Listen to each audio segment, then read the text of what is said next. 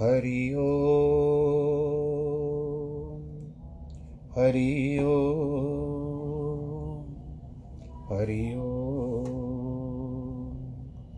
गुरुर्ब्रह्मा गुरुर्विष्णु गुरुर्देवो महेश्वरः गुरुर्साक्षात् परब्रह्म, तस्मै श्रीगुरवे नमः।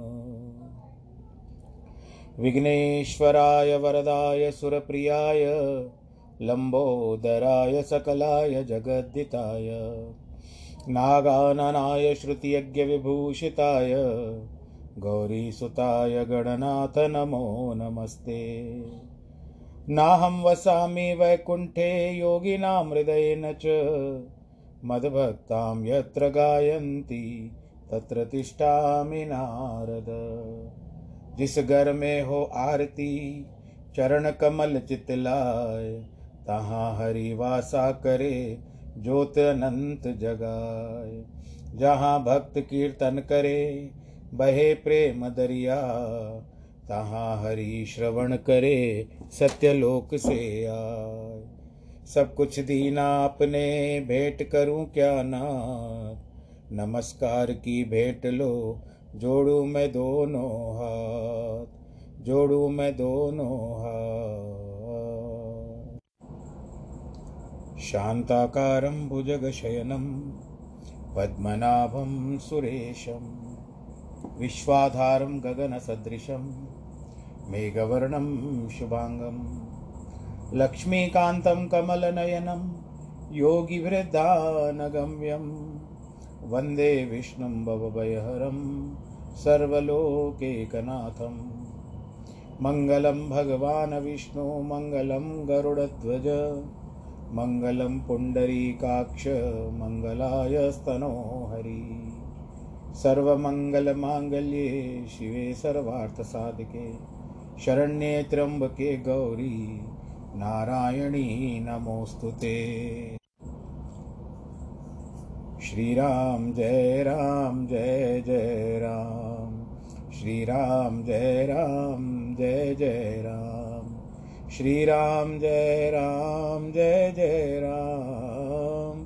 श्रीराम जय राम, जय जय राम। श्रीराम जय राम, जय जय राम। श्रीराम जय राम, जय जय श्री राम जय राम, जय जय राम। श्री राम जय राम, जय जय राम। श्री राम जय राम, जय जय राम।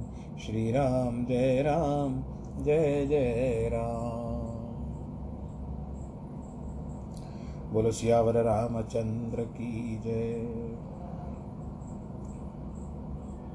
प्रभु श्री रामचंद्र जी के चरण कमलों में प्रणाम करें। और कथा को आगे बढ़े, कथा में आगे बढ़े। अब यहाँ पर सप्तम विश्राम आ रहा है यहाँ पर श्रृंगवेरपुर, गौन, गंगा पार पय प्रभु, सो वर्णव सुख बौन। रघुपति प्रजा प्रेम वश देखी, सदय हृदय दुख भय विषेकी। करुणामय रघुनाथ गोसाई, बेग पाई है पीर पराई। बोलो, सियावर रामचंद्र की जय। श्री रामचंद्र जी ने प्रजा को देखा तो दयायुक्त हृदय होने से बहुत दुखी हुए। मेरे कारण ये विचारे यहाँ तक चले आए। क्योंकि रघुनाथ जी करुणामय है और करुणा अच्छी होनी चाहिए ना। दया रखनी चाहिए सबके प्रति। और पराई पीर को बेग पा जाते। देखो, मेरे लिए सब इतना कर रहे हैं। मुझे भी बड़ा कष्ट हो रहा है इनको देख कर। प्रेम पूर्वक कोमल सुंदर वचन कह प्रेम कोमल, प्रेम पूर्वक और कोमल सुंदर वचन कह करके रघुनाथ जी ने अनेक प्रकार से लोगों को समझाने की चेष्टा की। बहुत धर्म के उपदेश भी दिए किंतु लोग ऐसे प्रेम के वश हुए कि वो जाने को तैयार ही नहीं है, फेरे से फेरते ही नहीं है। इससे यही प्रतीत होता है कि प्रेम सर्वोपरि है। जहाँ मैं है, वहाँ हरि नहीं। जहाँ हरि है, वहाँ मैं नहीं। प्रेम गली अति सांकरी जा में समाए दो नहीं। जहाँ मैं है वहाँ हरि नहीं। मैं मैं जा करोगे, वहाँ हरि नहीं रहेंगे। और जहाँ हरि है, वहाँ मैं नहीं। यदि हरि बैठ जाते हैं, है तो हृदय में ही, केवल उजाला करके देखना है हमको अंदर। जैसे अंधेरे में कोई वस्तु नहीं दिखती है तो टॉर्च या मोमबत्ती जला करके ढूंढते हैं। वैसे अपने हृदय के प्रकाश से प्रभु को ढूंढो अपने हृदय में। और एक बार उनका प्रकाश हो जाएगा ना तो आपकी जो मैं है तो इसके लिए कहते हैं कि प्रेम की गली बहुत ही पतली है, सांकरी। इसमें या तो मैं रहेगी या तो हरी रहेगा। अब चुनाव आपको करना है, चयन आपको करना है कि आप किसको रखना चाहते हो। हरी को रखना चाहते हो या मैं को रखना चाहते हो? स्वाभाविक है कि मैं निकलेगा आपके पहले से। नहीं, हरी को रखना चाहोगे, लेकिन ये मैं मैं जाती धीरे धीरे जब हरी हरी करते जाओगे तो ही ये मैं मैं निकलती जाएगी। कहते, आप भले कितना भी सुनाते जाइए, हम आपकी बातों में नहीं आएँगे, वो सारे जन लोग कहते हैं, प्रजाजन कहते हैं। शील और स्नेह छोड़ा नहीं जाता। रघुनाथ जी दुचिताई के वश हुए, अर्थात न से, न संग ले जा सकते हैं, और न कुछ कठिन वचन भी कुछ कह सकते हैं, गुस्सा भी नहीं कर सकते, उनको ले भी नहीं जा सकते हैं उनको। सब लोग शोक, श्रम के वश होकर सो गए। कुछ देवताओं ने भी उनकी मति मोह दी। ज़रूरी था। नहीं तो क्या लंका तक थोड़े ही जाते थे। जो प्रभु होता है, कराना होता है, कल ही मैंने आपको होने की बात बताई। जैसे ही दोपहर रात्रि बीती, रामचंद्र जी ने प्रीतिपूर्वक मंत्री से पूछा है तात, चिन्ह मिटाकर रथ हाँको, और उपाय से बात नहीं बनेगी। राम लखन सिय यान चढ़, शंभु चरण शिर नाय, सचिव चलायत तुरंत रथ इतुत खोज दुराय सियावर रामचंद्र की जय। राम लक्ष्मण जानकी रथ में बैठ करके शिव जी के चरणों में सिर निभाया मंत्री ने इधर उधर से खोज छिपा बाँध कर रथ चलाया, अथवा कुछ चलाकर फिर लौटाया और फिर चलाया। शंकर के प्रणाम करने का भाव है कि अपने इष्टदेव हैं। दूसरे रात में चलना मना है। मार्ग में महादेव जी के गढ़ों से विघ्न न हो। इससे शिव जी को प्रणाम कर लिया। तीसरे अयोध्यावासी महाव्याकुल न हो जाएँ।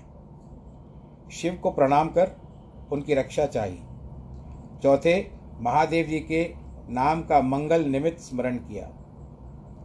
पाँचवें श्री रामचंद्र जी रावण के मारने की इच्छा से वन को जा रहे हैं। वह रावण महादेव का भक्त है।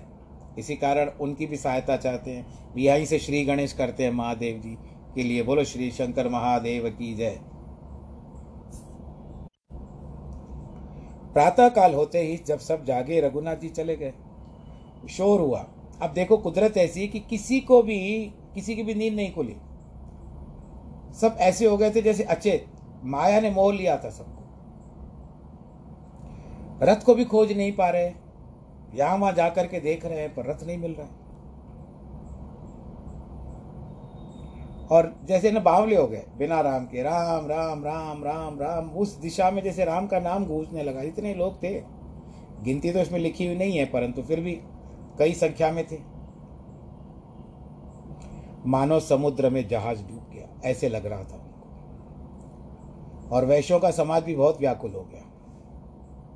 एक एक को उपदेश देने लगे कि राम ने क्लेश जानकर हमको त्याग दिया है। हमारी मति फिर गई थी। हमने प्रभु के प्रति अच्छा नहीं किया और हमको त्याग कर दिया उन्होंने। देखो, बात जो भी हो, पर सब वो अपने अपने अनुमान लगाते हैं।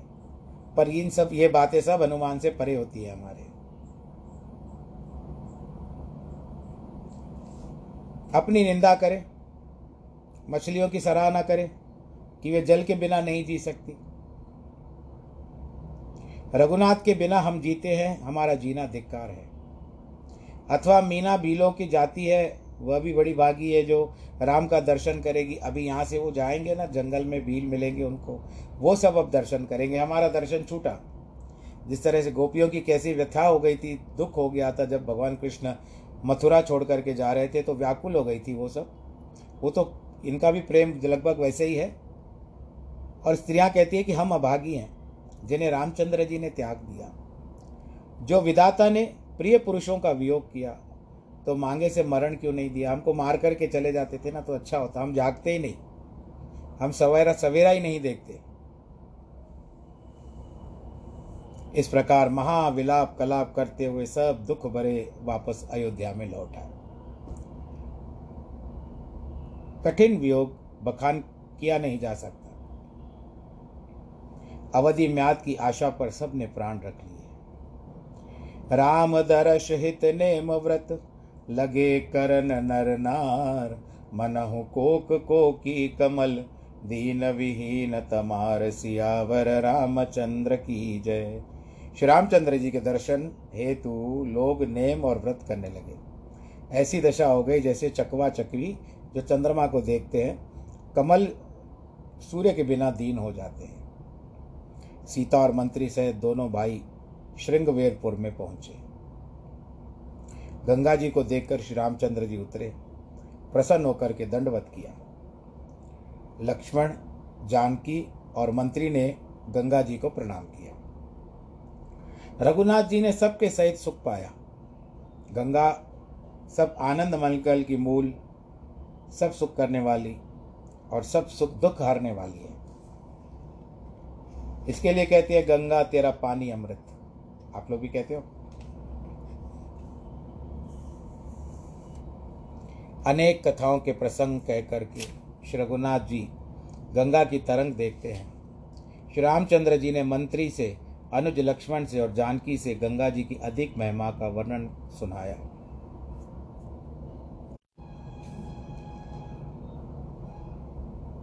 मजन करके, यानी उसमें स्नान करके, पंथ का श्रम गया। स्नान करते हैं तो थकान जो यात्रा करते हैं तो उसकी मिट जाती है। पवित्र जल पान किया, करने से भी चित्त को थोड़ा सा शांति प्राप्त होती है। आप लोग भी करते हैं। मेरा कर दे बेड़ा पार, माता श्री गंगे, जो जन तेरी शरण में आया, माता तूने पार लगाया। तू भक्तों को अपने तार माता श्री गंगे। तू भक्तों को अपने तार माता श्री गंगे। मेरा कर दे, मेरा कर दे, मेरा कर दे बेड़ा पार माता श्री गंगे। फूल चढ़ावा, ज्योति जगावा, फूल चढ़ावा, ज्योति जगावा, हर हर गंगे नाम दियावा, हर हर गंगे नाम दियावा।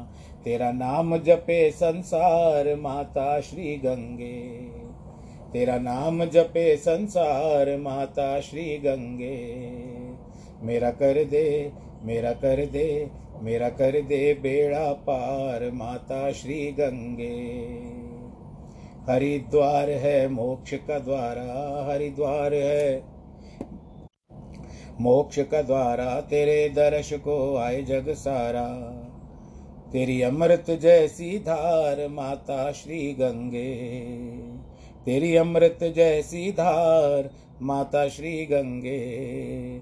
मेरा कर दे, मेरा कर दे, मेरा कर दे बेड़ा पार माता श्री गंगे। ओ मेरा कर दे बेड़ा पार माता श्री गंगे। पतित पावनी नाम तुम्हारा, पतित पावनी नाम तुम्हारा पतित जनों को तुमने तारा, पतित जनों को तुमने तारा। तू मेरी बिले ले सार माता श्री गंगे, तू मेरी बिले ले सार माता श्री गंगे। मेरा कर दे बेड़ा पार माता श्री गंगे। बोलो, गंगा मैया की जय। शुद्ध सच्चिदानंदमय राम। भानो कुल केतु, चरित करत नर अनुहरत, संस्रति सागर से तुसियावर रामचंद्र की जय। शुद्ध सचिदानंदमय अर्थात शुद्ध और सदा आनंद स्वरूप, राम भानुकुल की ध्वजा है। भानुकुल जो सूर्य के कुल है, उनकी ध्वजा है, यानी झंडे हैं। ध्वजा है मनु मनुध्ययों के समान चरित्र करते हैं, जो कि संसार सागर से पार उतरने को सेतु है, यानी पुल है हमारे लिए।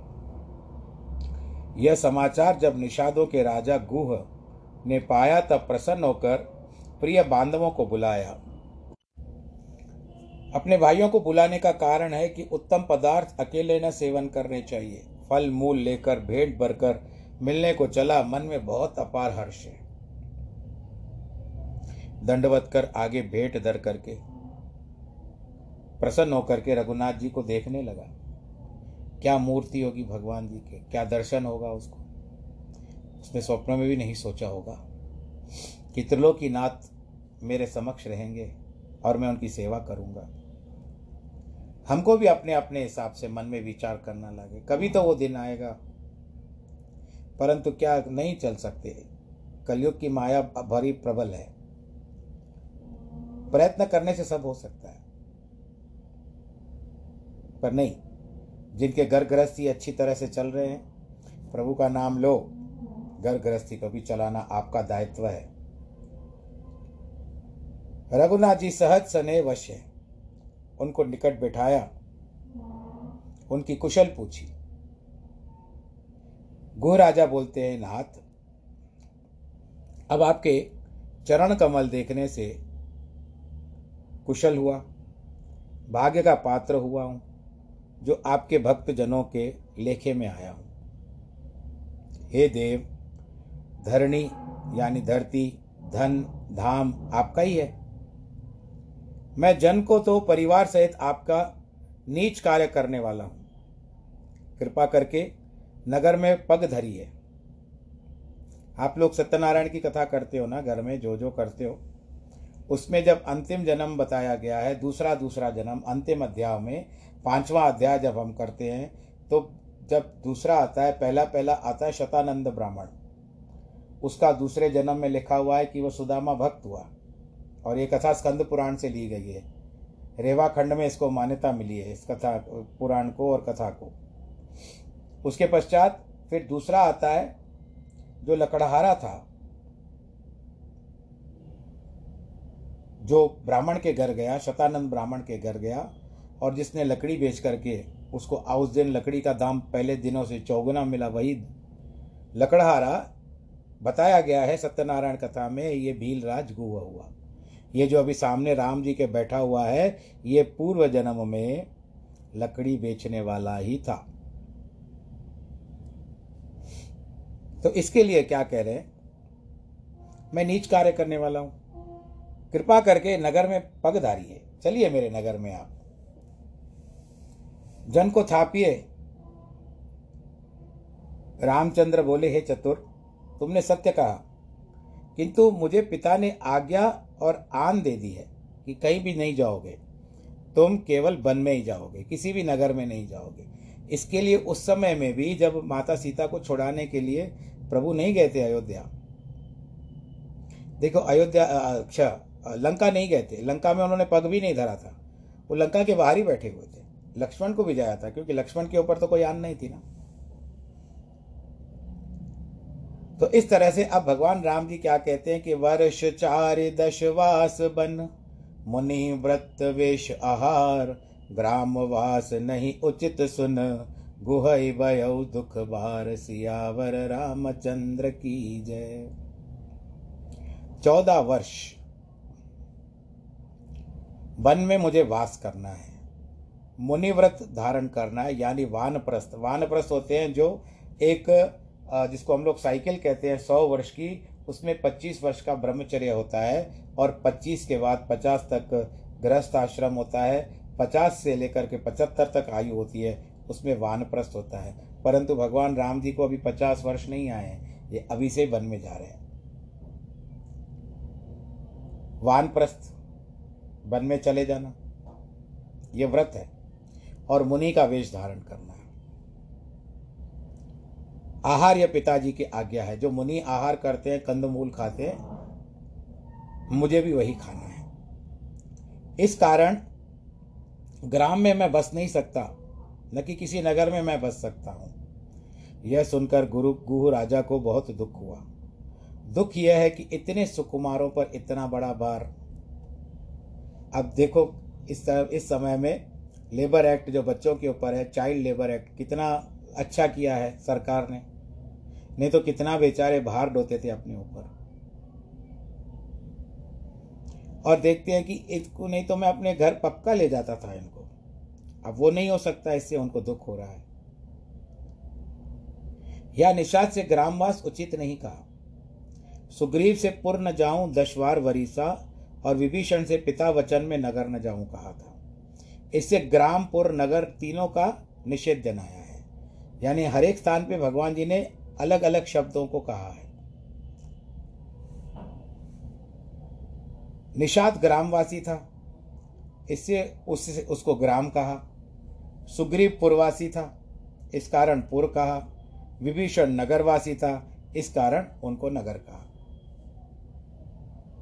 राम लक्ष्मण जानकी के रूप को निहार कर प्रेम पूर्वक गाँव के नर नारी कहने लगे, हे सखी, वे माता पिता कैसे हैं जिन्होंने वन में ऐसे बालकों को बेच दिया?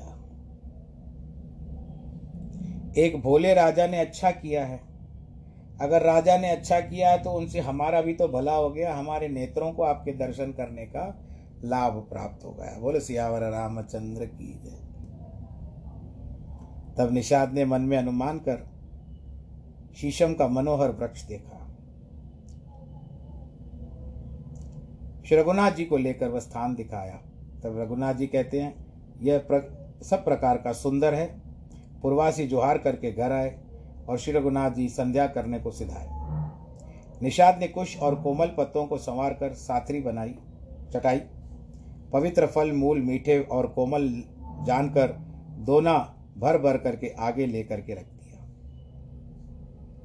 सिय सुमंत ब्राता सहित कंद मूल फल खाए, शयन कीन रघुवंश मणि पाए पलोटत पाए, सियावर रामचंद्र की जय। जानकी सुमंत और भाई सहित कंद मूल फल खाकर श्रघुनाथ जी ने शयन किया। लक्ष्मण जी उनके चरण दबाने लगे।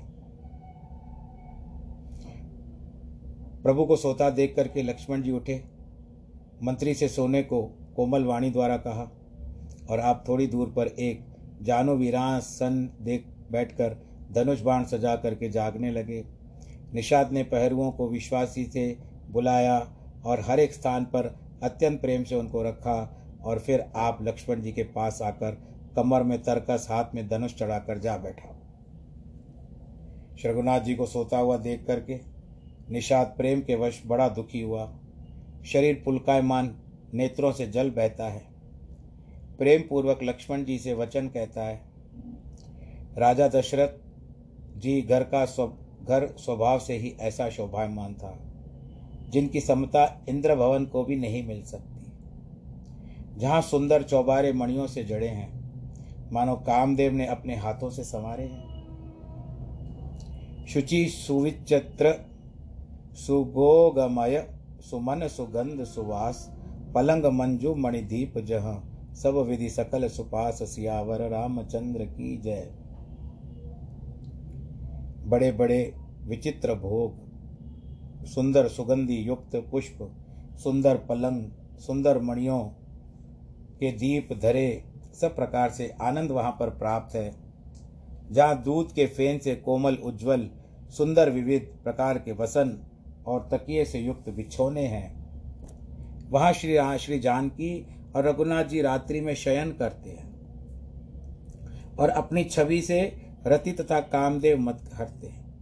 कामदेव भी फीका पड़ता है रति के साथ। वे सीताराम देखो कैसे कुशों की चटाई पे सो रहे हैं। थके हुए बिना वसन देखते नहीं जाते। ये मुझे बड़ा शौक हो रहा है, लक्ष्मण। माता, पिता, कुटुंबी और पूर्वासी, सखा, सुशील, दास और दासी, कितनी सेवा सब लोग करते होंगे, वो बेचारे वंचित हो गए इनकी सेवा से। और ये देखो बेचारे, कितने सुकुमार दोनों, कैसे बड़े प्रेम के साथ सोए हुए हैं।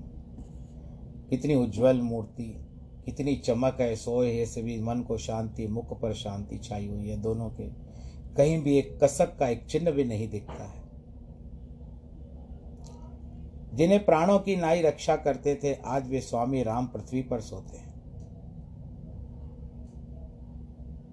जिनके पिता जानकी, जिनका प्रभाव जगत में विदित है, और इंद्र के सखा दशरथ जिनके श्वसुर हैं जनक का प्रभाव यह है कि जिनके ज्ञान में ऋषि मुनि चकित होते थे। रामचंद्र जिनके पति सो जान की पृथ्वी में सोती है। विदाता ऐसे उल्टे खेल क्यों करता है? सीता और राम क्या वन में जाने योग्य है? लोक सत्य है कि कर्म ही बड़ी प्रधान चीज़ है। अब आपको तो पता है ना कि रामचंद्र को वनवासी होकर के उनको श्राप मिला है एक नारद जी का और एक वृंदा का। तो वो श्राप भी तो काम आ रहा है, अभी भगवान जी वो उसको भी निपटारा कर रहे हैं। केकय नंदन मदम अंदमति कठन कुटिल पन नाव कीन, जय रघुनंदन जान की सुख अवसर दुख दीन सियावर रामचंद्र की जय। केकई राजा की पुत्री मंद बुद्धि के कई बड़ा बड़ी कठिन और कुटिल प्रण कर लिया उसने।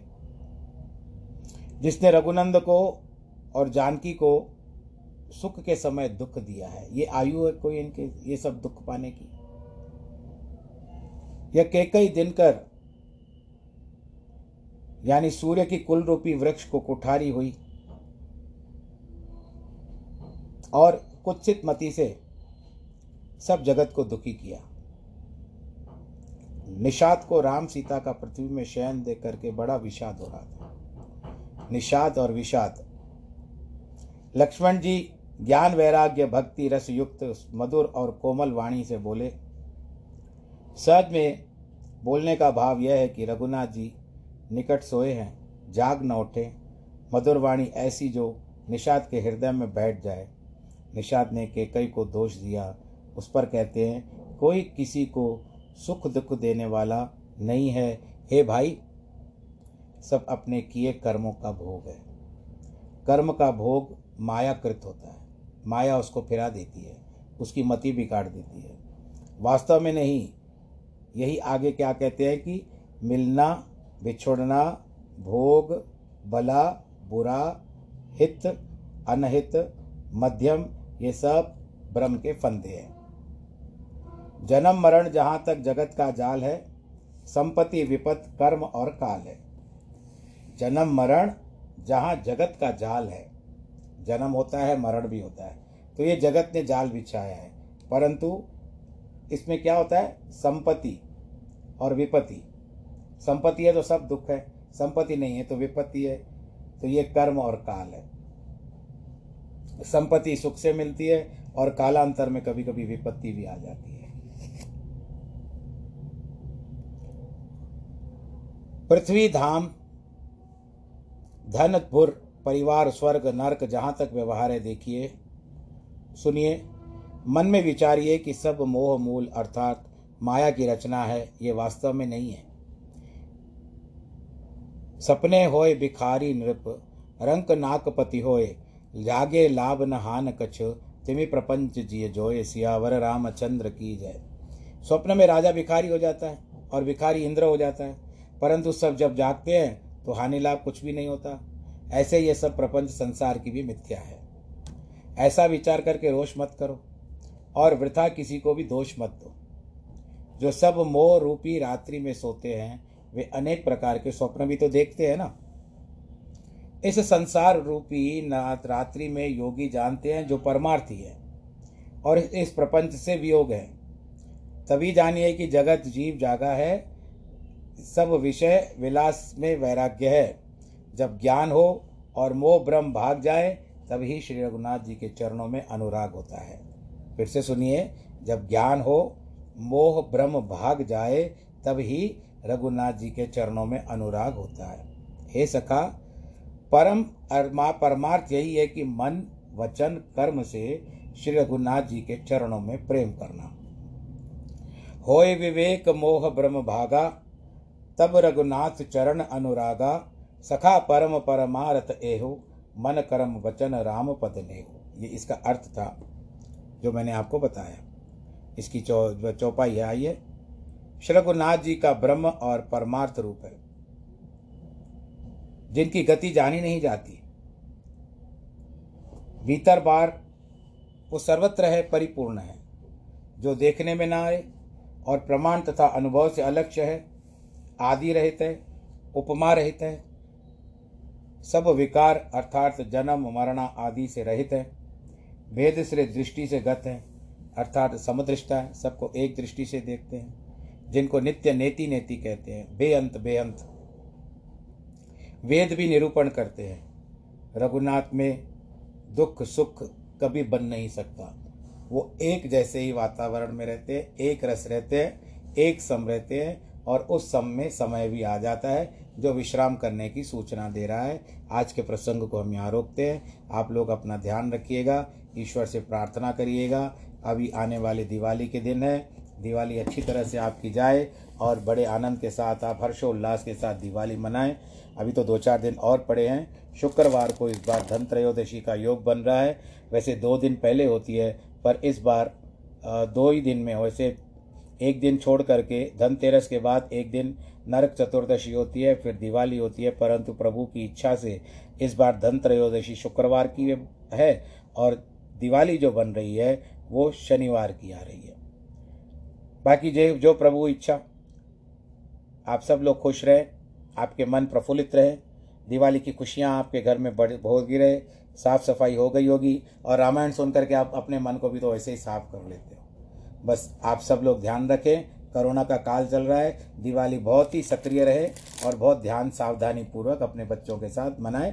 बस ईश्वर करे आप सब खुश रहो, अपना ध्यान रखना, सैनिटाइज़र का प्रयोग करें, मास्क पहने, सामाजिक दूरी बनाए रखें और जितना हो सके भीड़ भाड़ के इलाकों से बच करके जाएँ और जिनकी आज वैवाहिक वर्षगांठ है अथवा जन्मदिन है उनको बहुत बहुत आशीर्वाद। ईश्वर आप सबको सुरक्षित रखे। इसी मंगल कामना के कारण आज मंगलवार के दिन सर्वे भवंतु सुखिन, सर्वे संतु निरामया, सर्वे भद्राणी पश्यंतु माँ कश्चित दुख भाग भवेद नमो नारायण।